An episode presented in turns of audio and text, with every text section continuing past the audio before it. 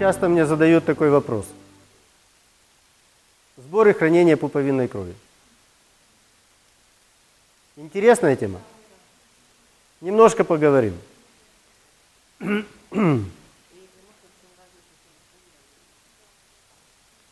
Для начала, для того, чтобы понять, что это такое и для чего это делают, а, нужно понять, что такое стволовая клетка.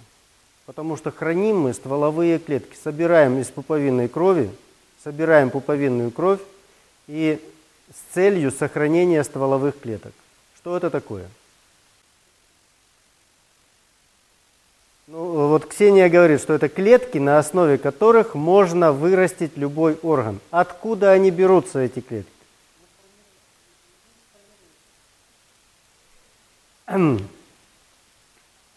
Когда произошло оплодотворение яйцеклетки, и она начинает делиться, первые фактически две недели, ну, если точно, то семь дней это полностью – а в первые две недели а, развивающаяся, размножающаяся оплодотворенная яйцеклетка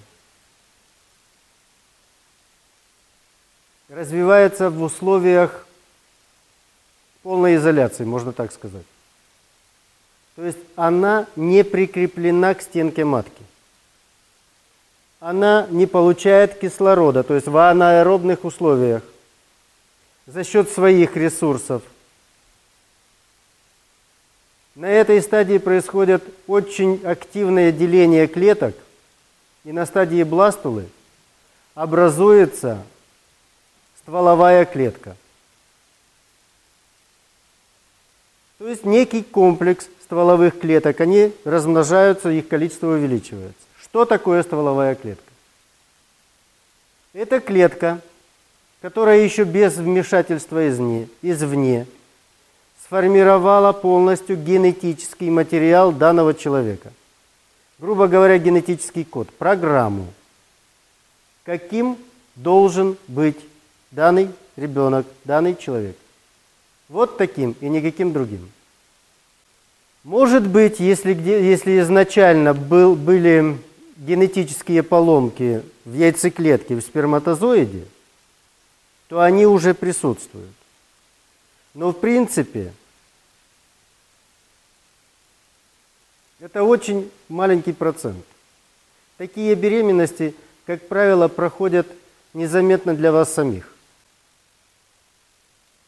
Просто-напросто вы узнаете о своей беременности через две недели от того момента, когда произошло оплодотворение. Ну так, в среднем. Оплодотворение в середине цикла на 14 день, грубо говоря, да? А месячные начинаются на 28 день. Если есть грубые поломки в генетическом материале, природа от таких вещей избавляется, вы не замечаете даже, что были беременны. С месячными все это уходит. Более грубые поломки, которые происходят на последующих этапах, это, простите, прерывание беременности в маленькие сроки. До 9 недель.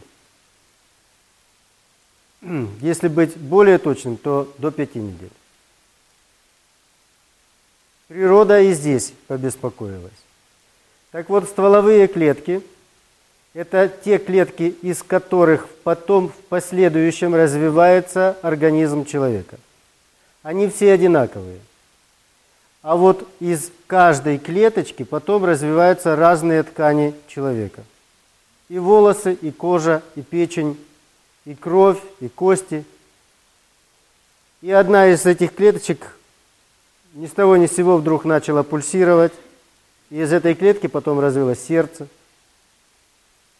То есть в этих клетках, в стволовых клетках, изначально сохранен тот правильный генетический материал, которым должен быть, каким должен быть этот человек. Вот в этом их ценность основная. Мы рождаемся с неким запасом стволовых клеток. Стволовые клетки, на самом деле, их в небольшом количестве есть во всех тканях нашего организма.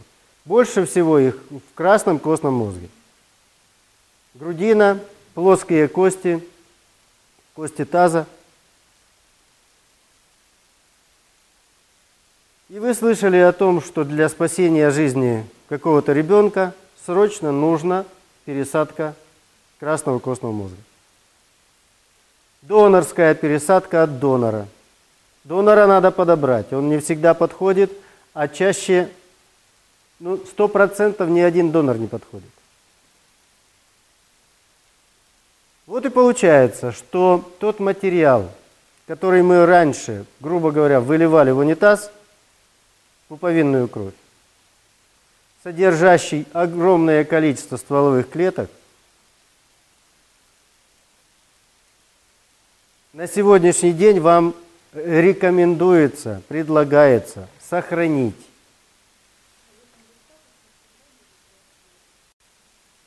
Это зависит от качества сбора.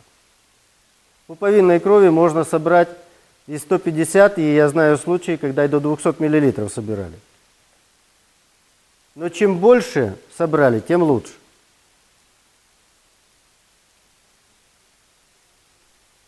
Это потом разделяют на 4 не фракции, а 4 ампулки и хранятся в отдельных ампулах. По 4 ну, сателлитные, как их называют, пробирки, для того, чтобы можно было одну использовать, остальное хранится. Не такие варианты возможны. Еще раз говорю, это зависит от количества собранной крови и от качества сбора. Что это дает? Это, по сути дела, некая страховка для вашего ребенка. Не дай Бог. Но если вдруг возникает ситуация необходимости применения стволовых клеток для сохранения или спасения жизни данного ребенка, то у вас есть что применить, что использовать. Не донорское, а собственное, на 100% подходящее. Результат, конечно, обязательно будет. И результат обязательно будет положительным. Вот в какой степени этот будет результат, это зависит от того, в какой степени заболевания данный ребенок сейчас находится. Хватило ли этого материала – грубо говоря, для того, чтобы подтолкнуть э, организм на восстановление. Стволовые клетки, те, которые, с которыми мы родились и которые у нас в организме есть, их количество с возрастом все время становится меньше, меньше, меньше, меньше. Если в организме происходит какая-то поломка, ну, грубо говоря, инфаркт возник, да? то стволовые клетки устремляются в это место и залатывают эту брешь. И от них, по сути дела, зависит, насколько хватает этих клеточек, чтобы эту брешь залатать. Мы можем восстановиться полностью своими силами и забыть о том, что инфаркт был. А можем еще долго-долго-долго о нем помнить и ходить с последствиями. Вот, к сожалению, я же сказал, что их количество с возрастом становится все меньше, меньше, меньше, меньше. На этом одна из теорий старения организма основана. Что количество стволовых клеток все меньше и меньше, и мы просто стареем. В плаценте очень много биологически активных веществ. Очень много гормонов. Она вообще как орган гормон. Вырабатывает много гормонов, плацента сама по себе – но плацента при этом еще и фильтр. Как барьер между внешним миром и ребенком. Плаценту используют в косметологии, используют для приготовления э, лекарственных средств, используют для приготовления лично вам каких-то косметических средств, кремов и так далее. Это ваше право, у нас сейчас эти технологии есть. Работают, развиваются. А, на сегодняшний день мы подошли к вопросу, кто этим занимается. На сегодняшний день у нас в Киеве есть две организации, которые занимаются сбором, хранением пуповиной крови, и только одна, которая предлагает услугу по хранению плаценты. Э, это институт клеточной терапии. Никто больше плацентой не занимается.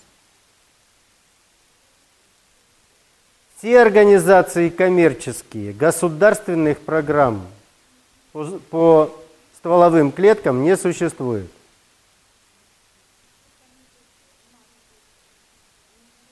Все хранится у нас Киеве.